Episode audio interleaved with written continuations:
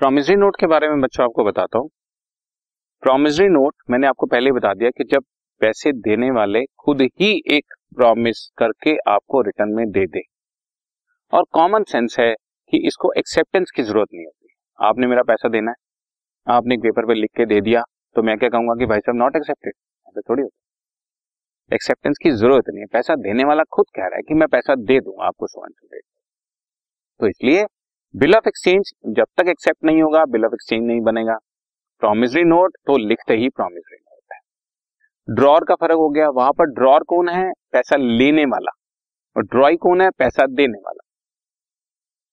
और यहाँ पर कौन है? ड्रॉयर ड्रॉर कौन है? पैसा देने वाला। ठीक है ना?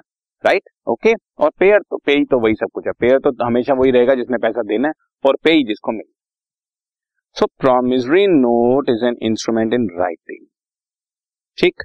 जिसके अंदर अनकंडीशनल अंडरटेकिंग अंडरटेकिंग मतलब प्रॉमिस वचन. साइंड बाय द मेकर तुम बनाओगे, तुम ही साइन करोगे. To pay a certain sum of money only to किसको? The order of a certain person या बेयर को. सर्टेन पर्सन को या ऑर्डर ऑफ़ पर्सन पे या bearer of instrument this is section four of negotiable instrument है वो जो पहले पढ़ा था वो सेक्शन फाइव था। So in other words this is an unconditional undertaking promise समझ के आप?